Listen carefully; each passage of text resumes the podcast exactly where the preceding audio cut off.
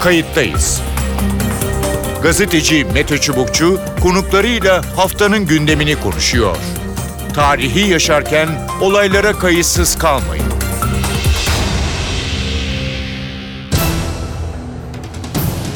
İyi günler bir kayıttayız programıyla daha karşınızdayız. Tarihe ışık tutmak ve olan biteni anlamak için önümüzdeki 20 dakika sizlerle birlikte olacağız. Ben Mete Çubukçu, editörümüz Sevan Kazancı. Bu haftanın başlığı İdlib. Suriye genelinde şiddet ve çatışmaların azaldığı bir dönemde ülkenin kuzeyindeki İdlib'de tansiyon giderek yükseliyor. Bilindiği gibi İdlib çatışmasızlık bölgeleri kapsamında Türkiye'nin kontrolünde Türk Silahlı Kuvvetleri'nden belli sayıda asker orada denetleme görevi yapıyor. Diğer yandan Suriye ordusu ve Rus Hava Kuvvetleri İdlib'e yönelik hava harekatı başlattı. Bunun yanı sıra özellikle Hümeymin ve Tartus üslerine yönelik insansız hava araçları sayıları oldukça fazla gönderildi. Bir kısmının bu üsleri vurduğu söyleniyor ve Rusya buna tepki gösterdi. Özellikle Türkiye'ye yönelik Ruslar hem Genelkurmay Başkanı hem MİT Müsteşarı'na mektup yazdığı iddia edildi Rusların. Bu mektupta sizin bölgenizde bir takım olaylar meydana geliyor. Bunu üstü kapalı olarak da siz denetleyin mesajı verildi. Daha sonra Putin bunda Türklerin sorumluluğu yok dedi. Kimin yaptığını biliyoruz noktasına getirdi. Ancak görünen o ki İdlib meselesi bundan sonra Suriye'de en önde gelen gündem oluşturan meselelerden birisi haline gelecek iki konuğumuz olacak. Telefon attığımızda Nihat Ali Özcan var. Nihat Ali Özcan e, Top Üniversitesi Türkiye Odalar Birliği değil mi? Yanlış söylemiyorum. E, evet. E, öğretim e, üyesi. E, hoş geldiniz programımıza kayıttayız. E, merhabalar, iyi yayınlar diliyorum. Sağ olun. E, bu hafta çok tartışılan ve önümüzdeki dönemde de çok tartışılacağını düşündüğüm e, bir konu. E, Suriye'de özellikle İdlib'de ne oluyor? Rusya'nın bir takım açıklamaları oldu. Ee, hemen hatırlatmak gerekirse e, Rus üslerine yönelik bir drone ya da İHA ya da SİHA dediğimiz e, araçlarla saldırı gerçekleşti. Önce Türkiye orada güvenliği sağlayamıyor, sorumluluğu alsın dendi. Dün Putin'in açıklaması e, vardı. E, Türkiye değil ama e, başkaları var bu işin arkasında diye. Kısa kısa gidelim istiyorum. Hemen şunu soracağım. Şimdi İdlib'de e, ne oluyor? Önce Ruslar niye Türkiye'yi gerekli önlemleri alın dedi. Buyurun. Ee, aslında birbirine yani iç içe girmiş birden fazla süreçler, birden fazla hadiseler Hı-hı. var orada yaşanan. Şimdi büyükten bakarsanız, genel olarak bakarsanız evet şu anda Suriye'de hemen hemen Fırat'ın batısını Ruslar, doğusunda da Amerikalıların orkestra şeklinde farklı kuvvetler bir istikrara kavuşturdu. Evet. Ya da süreç daha böyle düşmüş vaziyette yani daha az sayıda çatışmalar Hı-hı. devam ediyor.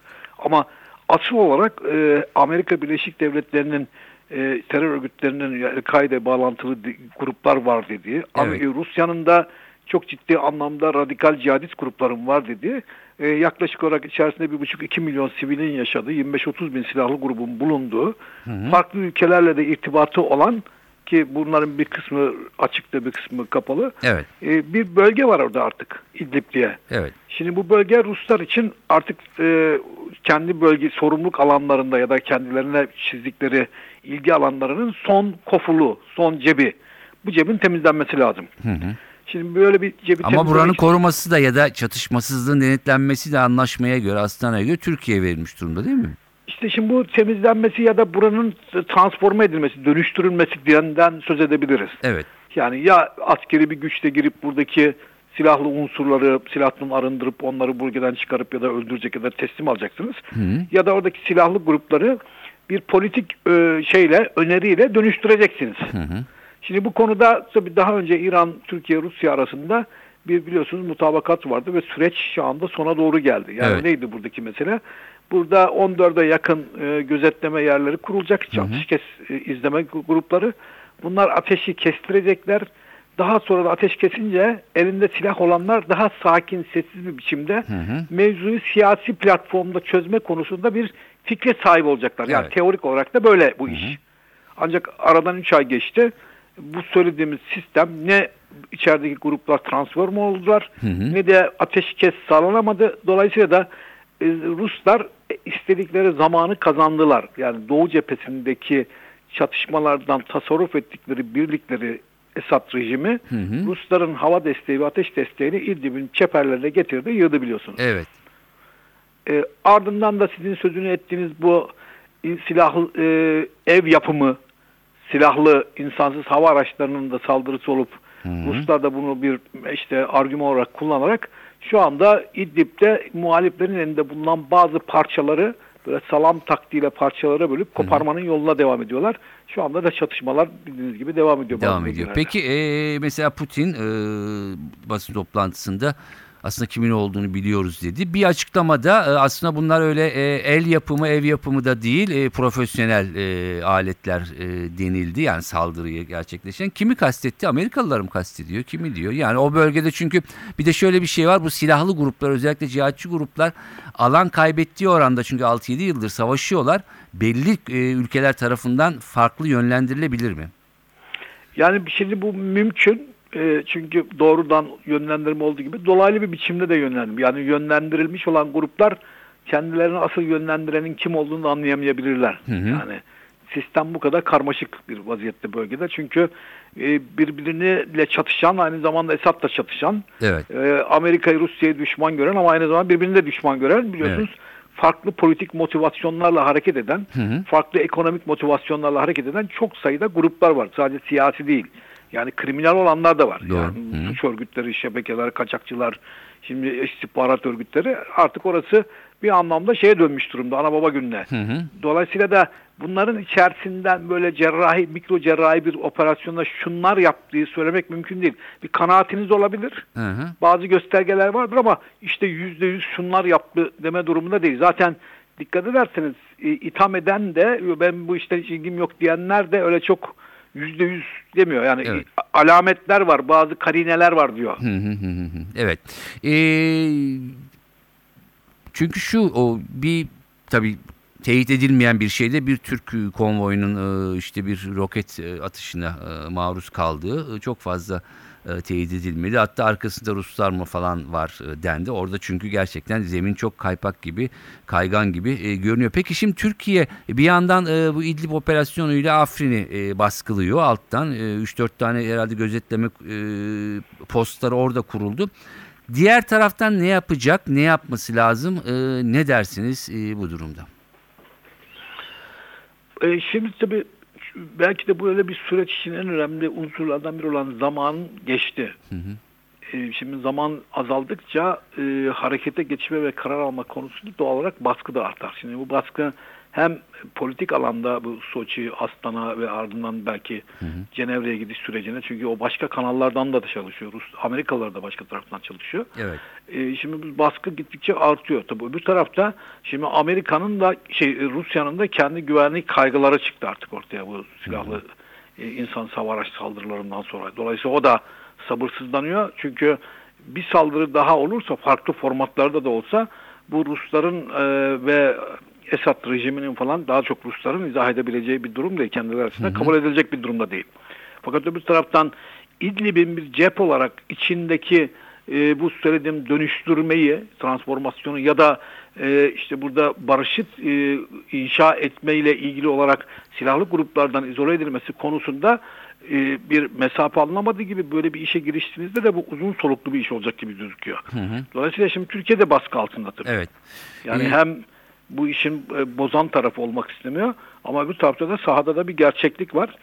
Dolayısıyla o sahadaki gerçeklik konusunda hareket ederken de zaman zaman tabii Rusya'nın e, bir takım sitayişleri ya da bazı şeyleriyle şikayetleriyle de yüz yüze kalabiliyor tabii. Peki. Ee, son şunu sormak istiyorum. En büyük eleştirilerden e, birisi evet Astana'daki e, adımlardan işte sisteme entegre yani oradaki grupların e, işte bir kısmı radikaller çoğunlukta diyor. ılımlılar var deniyor. Türkiye ılımlıları Rusya ve Suriye ordusunun zaman zaman hedef aldığını iddia ediyor. Bu nasıl ayrıştırılacak ve hani sisteme entegrasyon nasıl olacak diye son soruyu sorayım. E, valla ben kişisel olarak bu işin çok kolay olduğunu düşünmüyorum. E, yani meselenin özü ve karakteri icabıyla baktığınız zaman burada hibrit bir yaklaşım sergilemeniz gerekiyor. Yani Hı hı. gruplardan ve hatta bireylerden e, silah bırakmaya ve bir siyasi temsilcili veya siyasi bir yapının parçası olmayı kabul edenlere farklı bir diplomasi uygulamanız, uygulamanız gerekiyor. Hı hı. Buna buna reddeden ideolojik olarak direnen ya da arıza çıkaranlar için de e, herhalde o zaman e, bir askeri bir güç kullanmanız gerekiyor. Tabii şimdi sorun orada başlıyor. Bu askeri gücü kim, Kim kullanacak? hangi ölçekte ve nasıl kullanacak? Evet. Yani şimdi Rusya ve Esad kendilerine göre bir ölçek ve kullanma konusunda bir hedef belirlemiş durumda.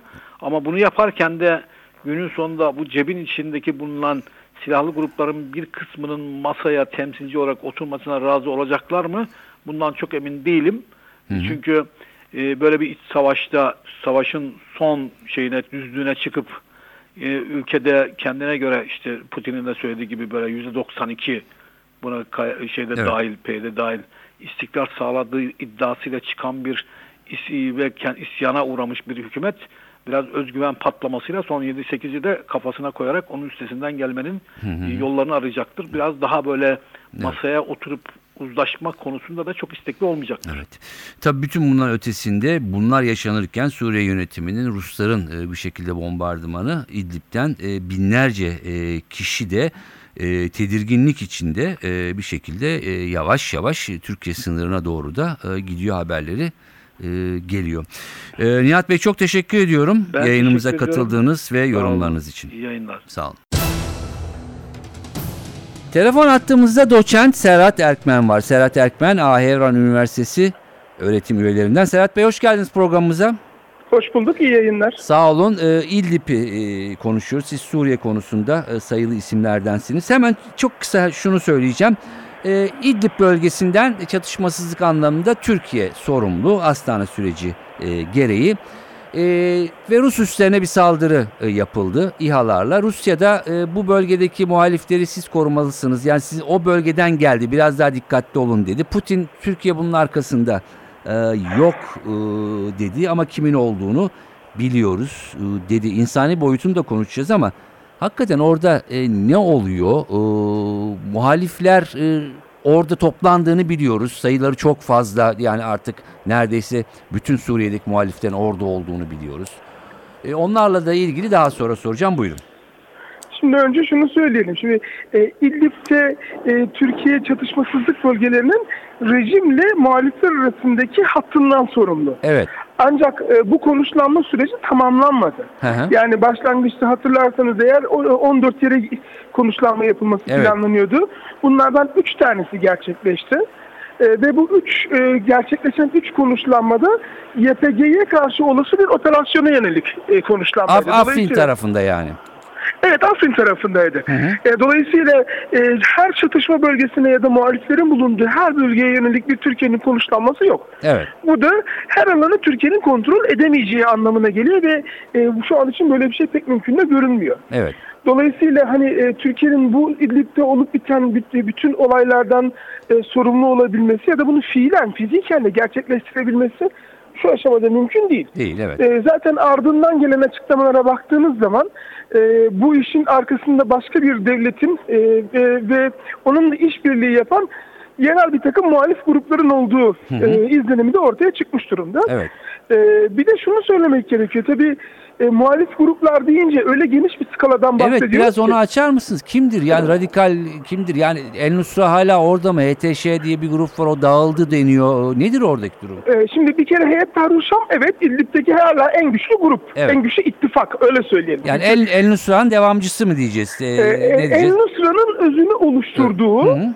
e, bir geniş bir ittifak. Evet. Ama e, mesela son iki aylık süreç içerisinde e, e, El-Kaide'nin Suriye'deki bileşenlerinin Heyet Tahrir Şam'la anlaşmazlığa düştüğü He. ve bu nedenle ayrılmaya yönelik bir takım e, çabalar geliştirdiği bir süreçte yaşanmıştı. Evet. Şimdi evet İdlib'de El-Kaide var. İdlib'de Heyet Tahrir Şam'da var. Evet. El-Kaide dışarısında dışında bir takım başka Selefi e, muhalif gruplar var. Evet. E, onların dışında ihvancı yani Müslüman kardeşlerci gruplar var.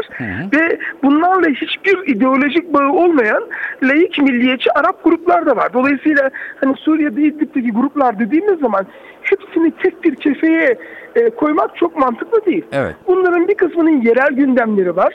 Bir kısmının rejimi devirme konusunda ortak bir gündemi var. hı. Ee, ve e, bazıları geçmişte Amerika Birleşik Devletleri ile de yakın ilişki içindeydiler. Eğitim programına dahil edilenler, Evet. bu çerçevede silahlandırılanlar ve eğitilenler de var. Dolayısıyla İdlib'de hani tek bir yapıdan, tek bir unsurdan ve onların gerçekleştirdiği tek bir faaliyetten bahsetmek çok makul değil. Peki nasıl e, ikna edilecekler? E, nasıl silah bırakacaklar? E, E, Türkiye ne İdlib'deki bu- yapacak burada? Ekseriyeti e, Soçi'ye katılmayı reddettiler. zaten. Evet. Ee, bunun nedeni de e, rejime karşı mücadele yürütürken rejimin asli destekçisi konumunda olan Rusya'nın tarafsız bir pozisyona sahip olmayacağı, Rusya ile masaya oturmanın aslında Esad'ı kabul etmek anlamına geldiğini ileri sürüyorlar ve bu nedenle de bu süreçten uzak duruyorlar ve zaten e, açıkçası bence Rusların onları çok masada görmek falan istediğini düşünmüyorum. Evet. Yani e, çünkü Soçi'de aslında bir anlamda bakıldığında Cenevre'ye göre daha geniş kapsamlı, daha işlevsel olacağı ileri sürülmesine rağmen e, bu e, silahlı muhalif grupların e, en azından İdlib bölgesi dikkate alınacak olursa önemli bir kısmını barındırmıyor. Onların Evet. temsilcilerini de barındırmıyor.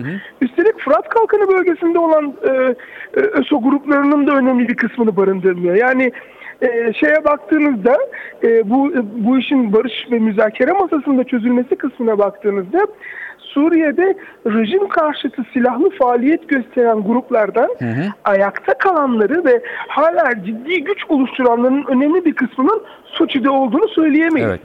Bu anlamda hani e, bu geçen süreçte sahadaki çatışmanın devamı hiç şaşırtıcı değil. Peki.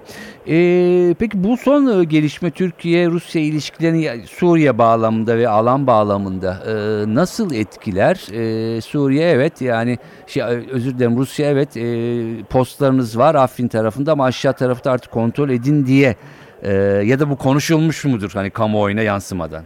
Ya mutlaka konuşulmuştur. Ee, yani e, nasıl böyle bir sürprizin yaşandığına ilişkin e, mutlaka taraflar görüş alışverişinde bulunmuşlardır. E, ama e, şurası da bir gerçek.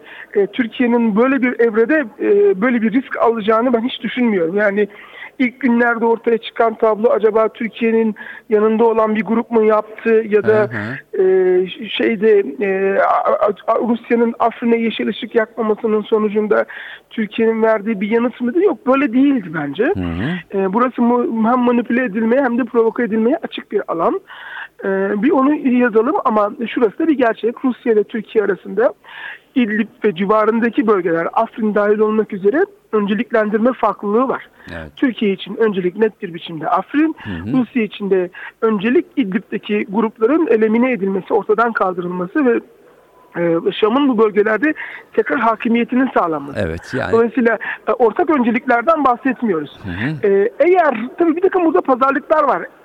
Eğer e, 2016 yılının sonunda Halep'te cereyan eden tablo yeniden yaşanırsa e, oradaki denklem, oradaki uzlaşı yeniden e, ortaya çıkacak olursa o zaman İdlib'de rejim ordularının ilerlemesinin e, sonra ya da işte e, onunla doğrudan bağlantılı olmayacak bir şekilde ama yine de o anlama gelebilecek bir şekilde e, Rusya'nın da Türkiye'ye Afrin konusunda beklediği yeşil ışığı yakabilmesi ihtimali var. Yoksa şunu görüyoruz ki Ruslar Afrin konusunda şu ana kadar yeşil ışık yakmış durumda değiller.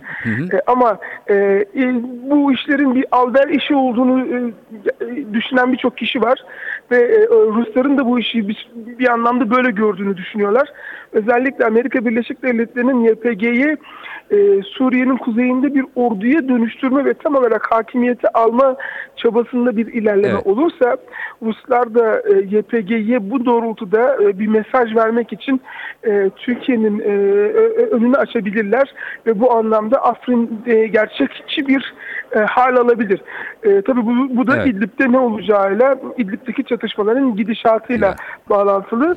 Ama, e, yani özetle şunu söyleyeyim, pek çok kişi olan biten her şeyi Soçi'ye bağlıyor. evet Ee, ben aynı fikirde tam olarak aynı fikirde değilim. Elbette Soçi çok önemli.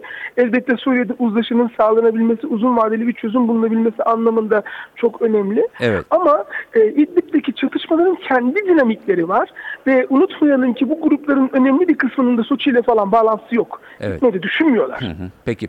Çok kısa e, son bir e, yorum isteyeceğim. Tabii bütün bunların hepsinin bir de insani boyutu var. E, binlerce kişinin e, İdlib kırsalına doğru hareket ettiğini yani Türkiye'ye doğru hareket ettiği yönünde de haberler geliyor. Çünkü burada evet birileri çatışıyor belki ama asıl e, burada zarar gören siviller, e, çocuklar, e, kadınlar ve yaşlılar. Buyurun. Ee, şöyle söyleyeyim.